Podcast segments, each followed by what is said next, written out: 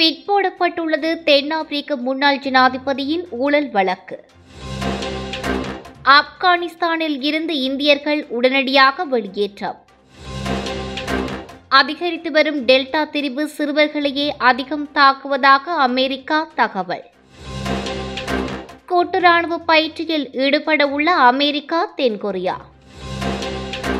ஒன்பது பதினொன்று தீவிரவாத தாக்குதல் தொடர்பான வகைப்படுத்தப்பட்ட ஆவணங்களை வெளியிட உள்ள அமெரிக்கா எஃபிஐ சீன தடுப்பூசியால் மீண்டும் ஒரு மரணம். டெல்டா தெரிவினை விட மோசமான தெரிவுகள் உருவாக்குவதற்கு வாய்ப்புகள் உள்ளதாக எச்சரிக்கை.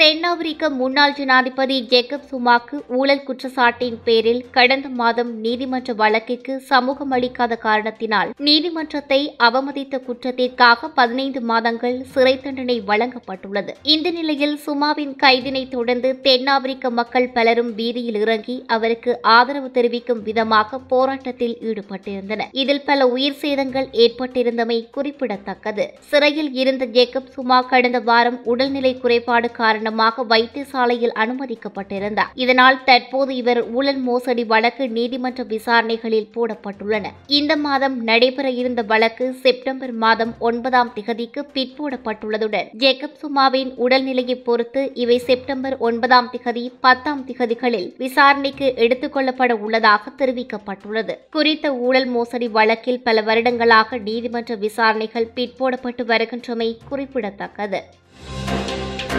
ஆப்கானிஸ்தானில் இருந்து இந்தியர்கள் உடனடியாக வெளியேற்றப்பட்டுள்ளனர் ஆப்கானிஸ்தானில் உள்ள இந்தியர்களை உடனடியாக நாட்டை விட்டு வெளியேறுமாறு ஆப்கானிஸ்தானில் உள்ள இந்திய தூதரகம் எச்சரிக்கை விடுத்துள்ளது. ஆப்கானிஸ்தானில் அதிகரித்து வரும் தலிபான்களின் ஆக்கிரமிப்பு மற்றும் தீவிரவாத தாக்குதல் நடவடிக்கைகள் காரணமாக இந்திய மக்களை உடனடியாக சொந்த நாட்டிற்கு திரும்புமாறும் ஆப்கானிஸ்தான் உடனான விமான தொடர்புகள் யாவும் நிறுத்தப்படுவதற்கு முன் பயணத்தை மேற்கொள்ளுமாறும் இந்திய தூதரகம் அறிக்கை அறிக்கை வெளியிட்டுள்ளது.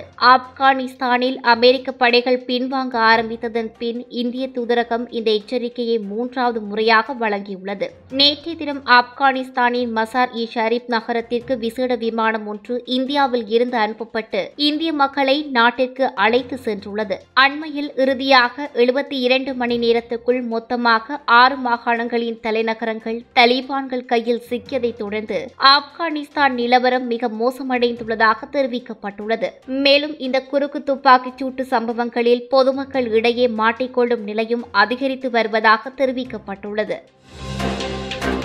அமெரிக்காவில் தற்போது மீண்டும் அதிகரித்து வரும் டெல்டா திருவின் தாக்கத்தினால் சிறுவர்கள் அதிகளவில் பாதிக்கப்படுவதாகவும் சிறுவர்கள் வைத்தியசாலையில் அனுமதிக்கப்படும் எண்ணிக்கை நாளுக்கு நாள் அதிகரித்து வருவதாகவும் அமெரிக்க மருத்துவர்கள் தெரிவித்துள்ளனர். கடந்த பிப்ரவரி மாதம் முதல் புதிய தொற்றாளர்களின் எண்ணிக்கை கணிசமான அளவு குறைந்திருந்த நிலையில் தற்போது மீண்டும் தொற்று விகிதம் உச்சத்தை அடைகின்றது. நாளொன்றுக்கு புதிதாக இனம் காணப்படும் தொற்றாளர்களின் எண்ணிக்கை ஒரு லட்சத்தை தாண்டியுள்ளதுடன் புளோரிடா ஆகிய மாகாணங்களில் அதிகளவு தொற்று இனங்காணப்பட்டுள்ளதாக தெரிவிக்கப்பட்டுள்ளது. இதுவரை திரிவடைந்த வைரஸ்களில் அதிக தாக்கத்தை ஏற்படுத்துவது இந்தியாவில் முதல் முறையாக இனங்காணப்பட்ட டெல்டா திரிபே என அமெரிக்க விஞ்ஞானிகள் கருத்து தெரிவித்துள்ளனர். கடந்த வாரம் அமெரிக்காவில் பாடசாலைகள் ஆர்வமாக உள்ளதாக அறிவித்திருந்தமை குறிப்பிடத்தக்கது.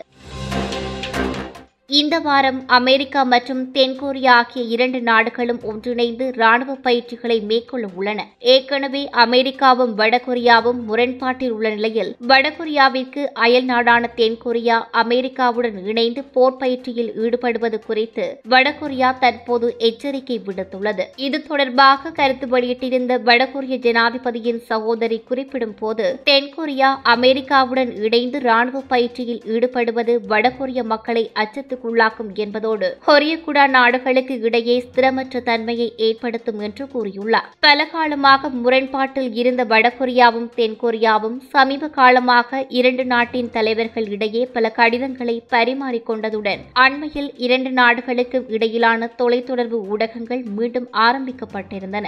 வடகொரியாவின் அணு ஆயுத உற்பத்திகள் காரணமாக அமெரிக்கா வடகொரியா மீது சில தடைகளை விதித்துள்ளமை குறிப்பிடத்தக்கது. அமெரிக்காவில் இரண்டாயிரத்தி ஓராம் ஆண்டு செப்டம்பர் மாதம் பதினோராம் திகதி பின்லேடன் தலைமையில் மேற்கொள்ளப்பட்ட தீவிரவாத தாக்குதலில் இரண்டாயிரத்தி தொள்ளாயிரத்தி எழுபத்தி ஏழு அமெரிக்கர்கள் நேரடியாக பாதிக்கப்பட்டிருந்தனர் இந்த மாபெரும் தாக்குதலின் விளைவே அமெரிக்க படைகள் ஆப்கானிஸ்தானிற்கு அனுப்பி வைக்கப்பட்டதும் பின்லேடன் அமெரிக்காவினால் கொல்லப்பட்டதும் என்பதும் குறிப்பிடத்தக்கது. முன்னாள் அமெரிக்க ஜனாதிபதிகள் இந்த தீவிரவாத தாக்குதல் தொடர்பான விசாரணை அறிக்கைகளை சரியான முறையில் வெளியிடவில்லை. இதற்கு அமெரிக்க அமெரிக்காவின் தேசிய பாதுகாப்பு மற்றும் ரகசிய தன்மைகள் பாதுகாக்கப்பட வேண்டும் எனும் காரணத்தை அவர்கள் முன்வைத்திருந்தனர். எவ்வாறாயினும் பாதிக்கப்பட்ட மக்களின் உறவினர்கள் மற்றும் நண்பர்கள் குறித்த தீவிரவாத தாக்குதலில் சவுதி அரேபியாவின் பங்களிப்பும் உள்ளது என குற்றம் சாட்டியுள்ளதோடு இது தொடர்பான அறிக்கைகளை அமெரிக்க அரசு வெளியிட வேண்டும் என்ற கோரிக்கையும் முன்வைத்தனர். இந்த நிலையில் தற்போது அமெரிக்க ஜனாதிபதி ஜோ பைடன் இது தொடர்பான வகைப்படுத்தப்பட்ட ஆவணங்கள் அனைத்தையும் மக்களுக்கு சமர்ப்பிக்க உள்ளதாக குறிப்பிட்டுள்ளார்.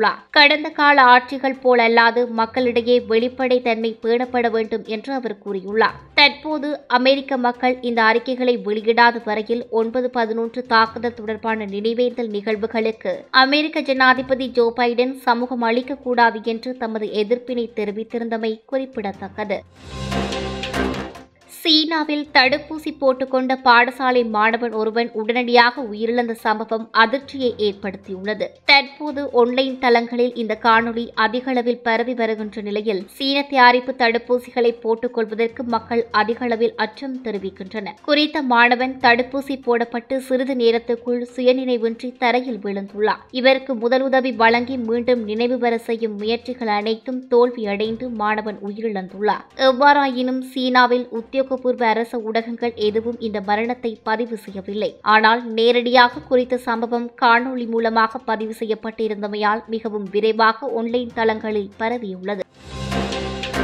ஏற்கனவே கொரோனா வைரஸின் டெல்டா திரிவுகள் ஏனைய அனைத்து திரிவுகளை விட மிக மோசமான பாதிப்புகளை உலகளாவிய ரீதியில் ஏற்படுத்தி வருகின்ற நிலையில் சீனாவின் வுகான் ஆய்வுக்கூட தலைமை மருத்துவர் டெல்டா திரிவினை விட மோசமான பாதிப்புகள் ஏற்படுத்தக்கூடிய திரிவுகள் உருவாகலாம் என்று எச்சரிக்கை விடுத்துள்ளார். அண்மையில் அமெரிக்க தலைமை மருத்துவ ஆலோசகரும் இதே மாதிரியான ஒரு எதிர்வு குரலை முன்வைத்திருந்தமை குறிப்பிடத்தக்கது. அநேகமாக மக்கள் தடுப்பூசி போடுவதற்கு தயங்குவதாலும் பெருந்தொகையான மக்கள் இடையே இடையே நீண்ட காலமாக வைரஸ்கள் பரவி வருகின்ற நிலையில் இவை அதிகம் திரிவடைவதற்கான வாய்ப்புகள் அதிகரித்து செல்வதாக கூறியுள்ளன. முதல் முதலாக கொரோனா தொற்று இனங்காணப்பட்ட சீனாவின் வுகான் நகரில் மீண்டும் தற்போது தொற்று தீவிரம் அடைந்து வருகின்றமையும் குறிப்பிடத்தக்கது. இது போன்ற பல செய்திகளை தெரிந்து கொள்ள நம்முடைய சமூக மீடியா யூடியூப் சேனலை சப்ஸ்கிரைப் செய்து அருகிலுள்ள பெல் பட்டனை கிளிக் செய்யுங்கள். மேலும் செய்திகளை உடனுக்குடன் தெரிந்து கொள்ள சமூக மீடியா டாட் காம் என்ற இணையதளத்தின் வாயிலாக எங்களுடன் இணைந்திருங்கள்.